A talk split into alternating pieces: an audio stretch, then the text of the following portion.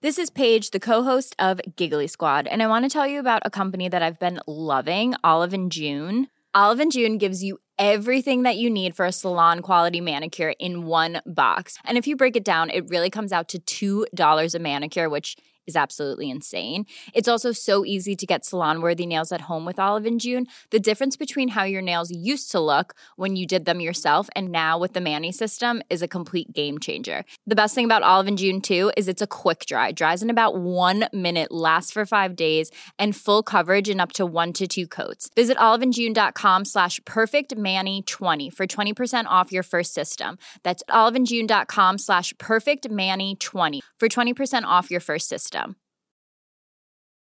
Hi, I'm Daniel, founder of Pretty Litter. Cats and cat owners deserve better than any old fashioned litter. That's why I teamed up with scientists and veterinarians to create Pretty Litter. Its innovative crystal formula has superior odor control and weighs up to 80% less than clay litter. Pretty Litter even monitors health by changing colors to help detect early signs of potential illness. It's the world's smartest kitty litter. Go to prettylitter.com and use code ACAST for 20% off your first order and a free cat toy. Terms and conditions apply. See site for details. So, when it comes to full gear, we have to talk about the pre show. What a world. After Samoa Joe and MJF had successfully defended the Ring of Honor tag team titles, all of a sudden Bullet Club Gold were here, and they totally flubbed up Max's leg. Yep. This was after Adam Cole had magically returned to AEW and helped his broski, but of course he couldn't do anything here because he's got a bad leg. Although the question is, could he have done something? Put my head back up. We don't know. Now, this meant that MJF had to be taken to a local medical facility in a local medical facility wagon, but he was so upset he was crying out to Cole, Don't let them take my AEW World Championship from me. So Adam was like, You know what? I'll do whatever I can. So all of this was then recounted at the start of the pay per view, and of course, some people are melting down, like, Oh, I can't believe we did this. But look, there is so much wrestling on television, I will always take a bit of fun, and I will always take a little bit of creativity. They're saying that wrestling always does stuff like this. It flippin' loves it. Also, hello, my friends. That was the longest intro ever, but welcome to Ups and Downs for Full Gear. And if you can't be bothered to watch all of this video, I'll just tell you this. If you want to watch one hell of a pay per view, this is Exhibit A. Let's up those downs. So, after all we have recounted, I can then tell you some kids sang Christian Cage's entrance song. I mean, this had everything. This is because he is the patriarch of AEW and he came out here with his sons to take on Adam Copeland, Sting, and Darby Allin. And dare I say it, I think it may have been the perfect way to start the show. What was really smart as well is that, of course, everybody wants to see Christian versus Adam Copeland and Adam Copeland versus Christian. So every time Copeland tagged in, Cage just like, nah, bruh. I don't want to do it. And he walked away. I mean, it's so damn simple. But you don't always need to overcomplicate your eggs. Sometimes just put them in a pan and fry them up. Sting must have been furious about this and the fact that Darby got murked in the early going. So he grabbed Nicholas Wayne. He just hurled him into Barry Barricade. That's a 64 year old man, and he's still totally wild. It also meant that eventually Copeland was going to have to deal with Luchasaurus, but I think he forgot that he's a prehistoric creature. So he tried to take him down, and the dinosaurs all like, rah! And he whooped his ass. He also then turned his attention to Darby, and oh my gosh, he took this choke slam into the ring apron, which is the hardest part of the ring. Don't get how he's still walking. It looked like he was dead. Thankfully, Allin did have a plan, and it was to bite Nick's hand when they did this absolutely ridiculous code red, code blue, code whatever you want to call it, off the top rope.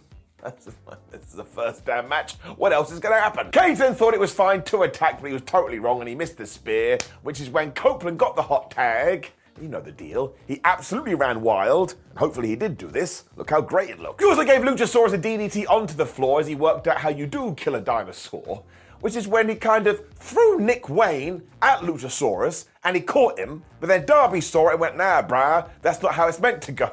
So he just dived onto the entire pile. And the commentators would tell us that apparently tomorrow Darby is going to try and climb Mount Everest. I mean, he's basically a cartoon. This is when Sting got in there and he did some teamwork with Adam Copeland. And I couldn't help but be a massive nerd and go, man, Copeland must be having the time of his life. I mean, this is Sting's last match in Los Angeles, maybe in the California area, and this is how he gets to go out. I mean, it's Fabo. Ric Flair was also at ringside, so he knew something was going to happen, and he got into it with Christian Cage and gave him some chops.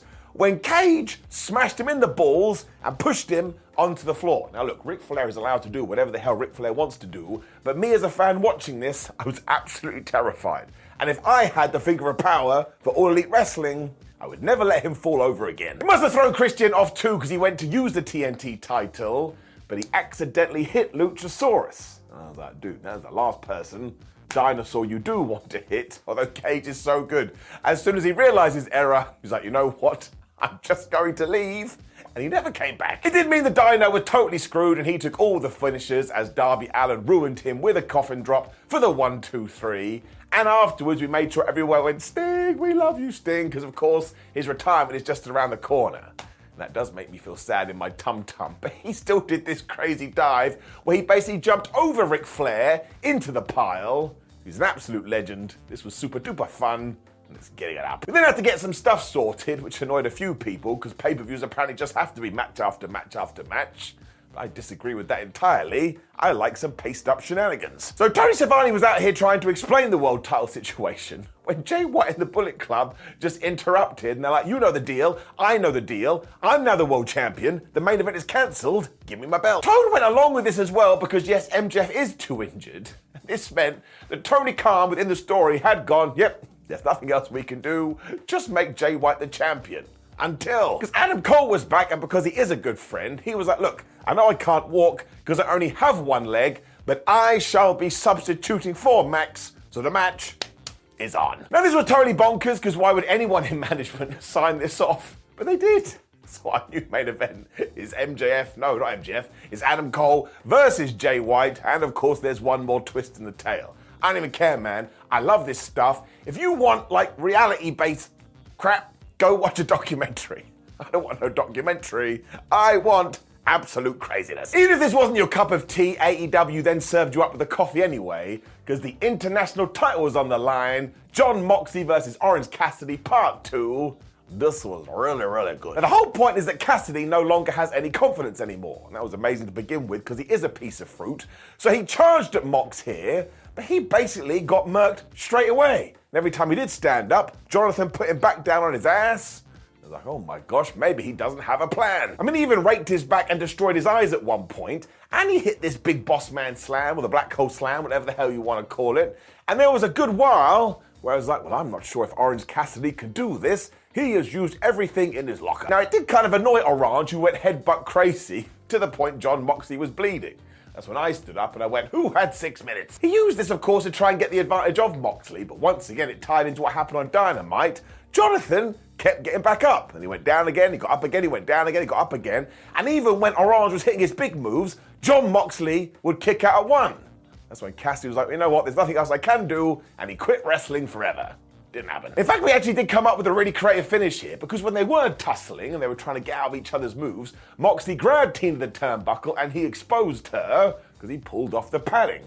Ruh-roh. He also hit Cassidy with his crazy spike pile driver when it was Moxley that started doing the little kicks. And Orange was like, don't steal my stuff. So all of a sudden, he went absolutely crazy. And in the like fracas, who went into the damn turnbuckle? It was Jon Moxley. Now, Cassidy didn't care about this at all because he was desperate to win. So he hit one orange punch, two orange punch, three orange punch. He just went orange punch crazy to the point saying the word orange punch sounded totally silly. Moxie was still absorbing these like he was Thanos though, like he would just keep getting back up on his wiggly legs, which is when Orange hit one more and he got the beach break, and at that point, Moxie had nothing left, so Orange Cassidy got the one, two, three. But this still kind of told a very interesting tale to the point are we going to have to do the rubber match? Yes, we are.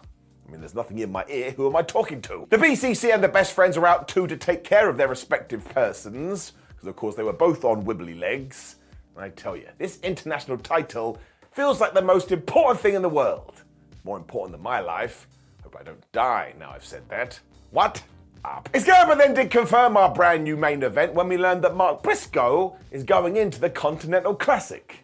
Very excited about that tournament. Outside interference has been totally bad. The good times kept on rolling as well because we changed the championship. Because Timeless Toni Storm versus Shida went out there and they just had the best old time. And look, even though Storm's gimmick is absolutely over the top, when she does get into those ropes, she's damn good. And we all know the deal with Shida This rocked. As usual, Luther had Toni's script ready, but on one occasion, I need the opponent to read this and just go, yeah, sure, I'll do it. And they just go through it move by move.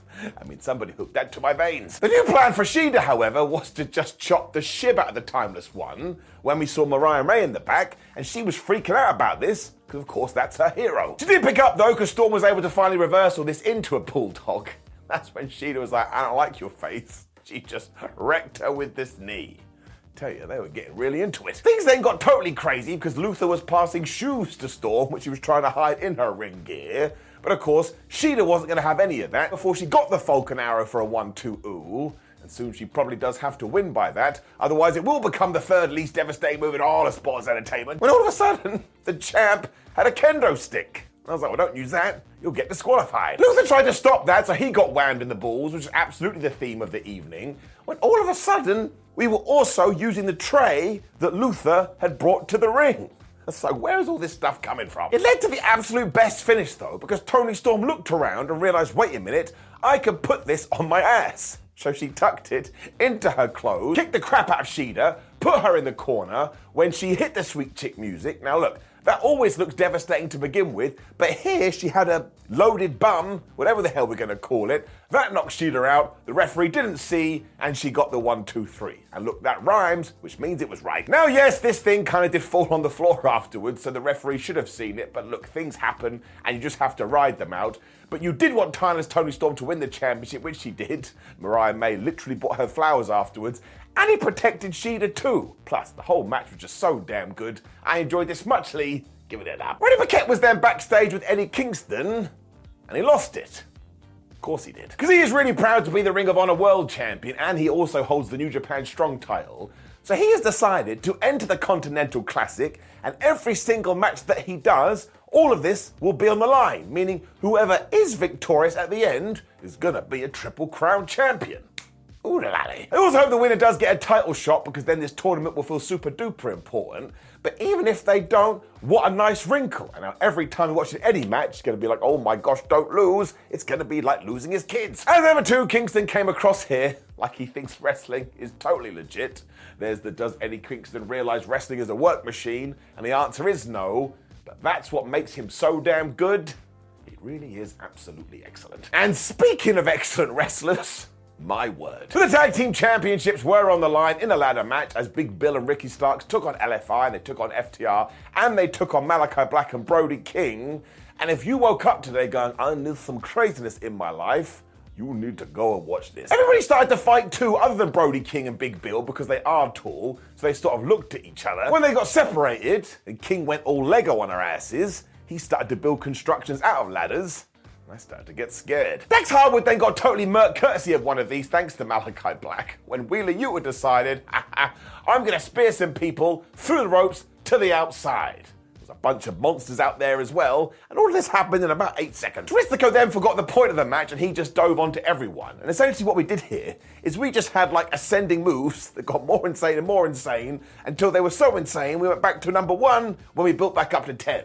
I don't even know what that means. I mean, the end result was a superplex courtesy of Ricky Starks, and yeah, because everyone was still outside, it just meant there was this big smurging. And I do not believe that smirging is a word. William and King then went trading off again, and we got a meat chart here, so I was happy. But Dax wasn't into this, so he got a ladder and he just flattened them.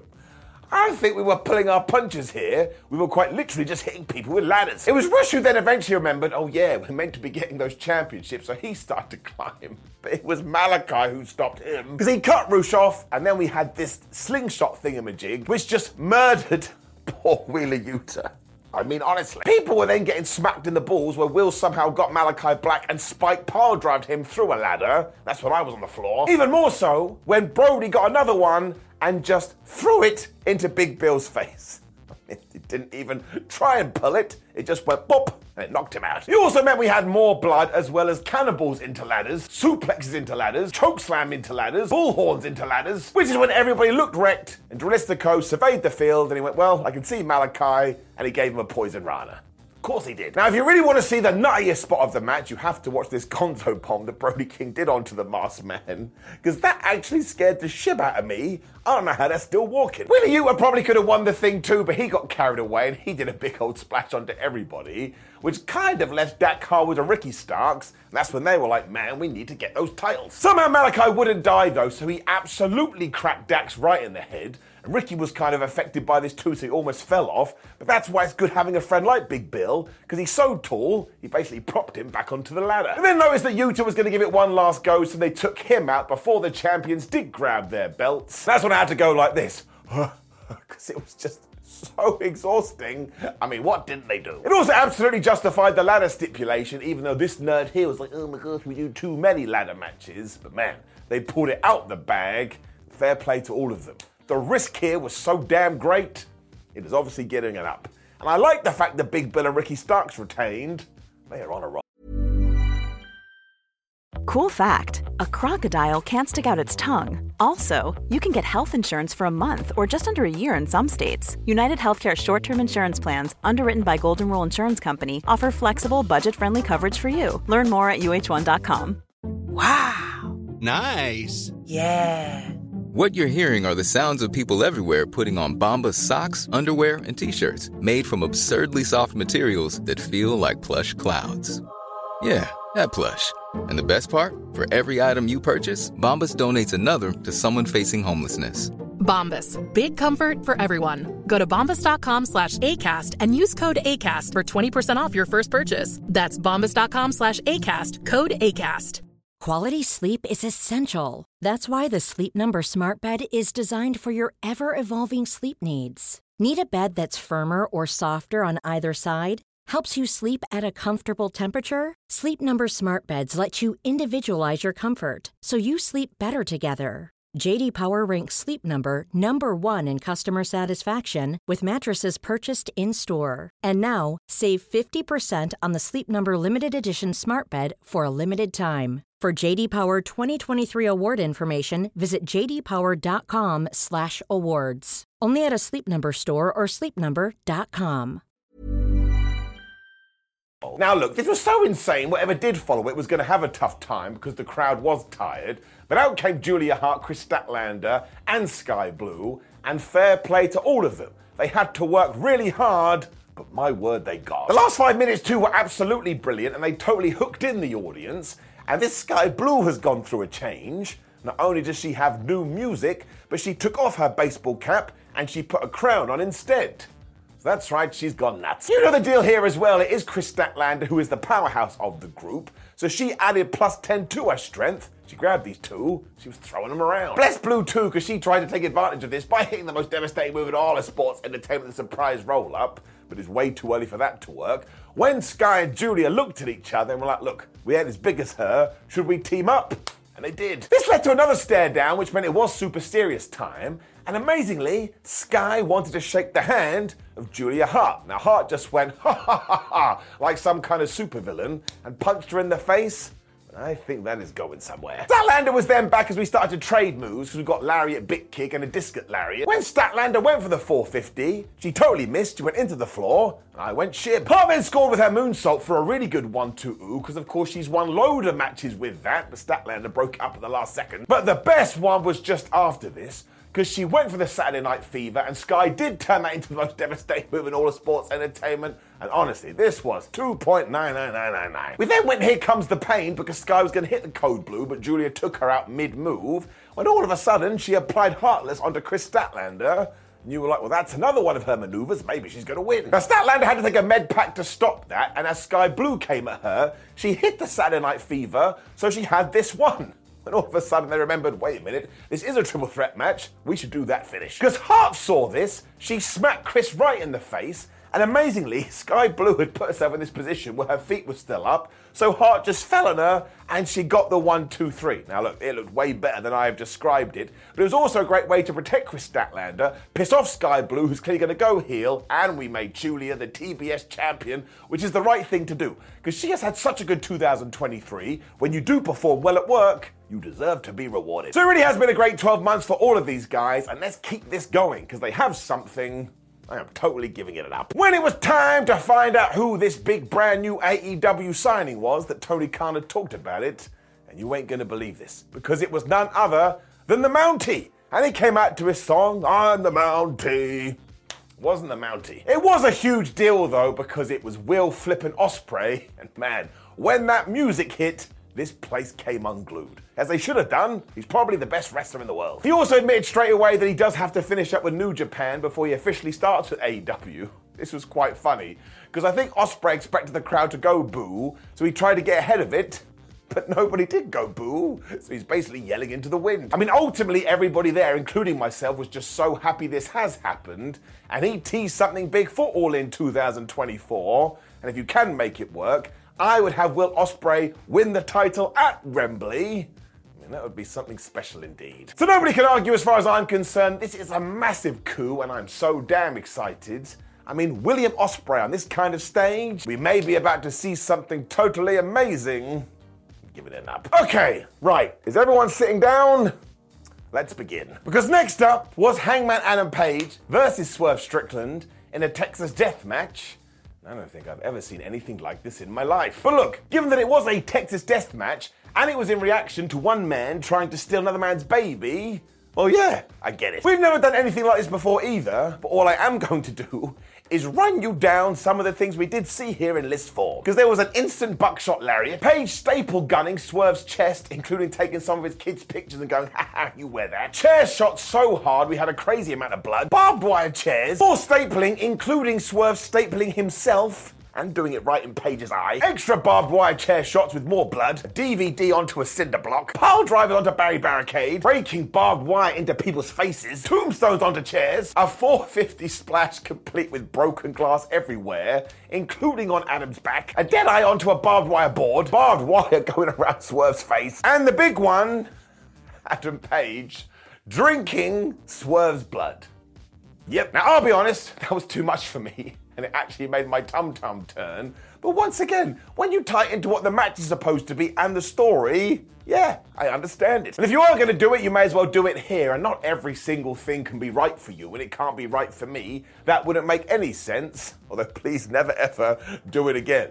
Although I did laugh, because after the cowboy had done this, he went and he spat it everywhere like he was Triple H. That's that man. We are not in Toto anymore, Kansas. Eventually, Brian Cage ran out and he F5'd Adam Page, but Page just mugged him off as well when Prince Nana was on the apron doing his dancing. So Hangman grabbed him and dead eyed him through the table.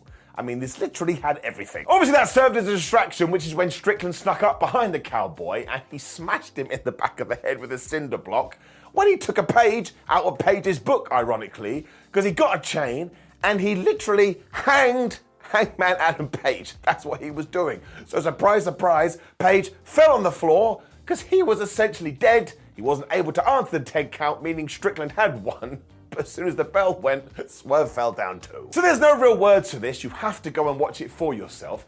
And in terms of effort, well, you've just got to give him a round of applause until the end of time. I think Strickland winning is also absolutely massive here because he is on a right tear, and in 2024 he should probably become the world champion. And really, you need to take both these guys and build the company around them. I mean, they are creating some very, very special stuff. I mean, they're just something else entirely. To the point, it's not just an up; it is a golden up. I just want to point out that doesn't mean that everything during this was for me. I'm going to be wounded by this. And I'm saying that I wasn't even involved. What about these two? Couple of heroes. And yeah, look, even though usually we ignore things that are in the match, because of course it's been sanctioned by the company, you've got to bring down the crime counter and just add like 10 points to it. I mean, at one point, like I've already said, they were actually trying to murder each other. Omega and Jericho versus the Young Bucks was next. What a crazy, crazy card. And once again, fans were sitting on their hands a little bit because of what they had just seen. You had to process it. That's likely why this match was here. We rolled out four of the best wrestlers in the world. Surprise, surprise, they won everybody over. Now, Kenny and the Bucks shook hands before this as well to underline they are okay. It's not the same when Jericho got in there. Matt and Nick totally hate him, so they were being a bit more aggressive. Omega soon hit his Terminator dive, and Chris did the springboard drop kick. I don't want to be that person. But I was like, it is amazing. He is still doing his entire arsenal of moves, even though he's post 50. Who the flub can say they can do that? Now, Matt Jackson didn't agree with this at all because he took Jericho's arm and he wrecked it in Simba the Steel Steps, and that meant all of a sudden he did have a dodgy limb. It was flashing red. The Bucks were like, well, let's go after that. Eventually, just led to the Omega hot tag, and he was running wild, which is what you do when someone gives you a worn slap.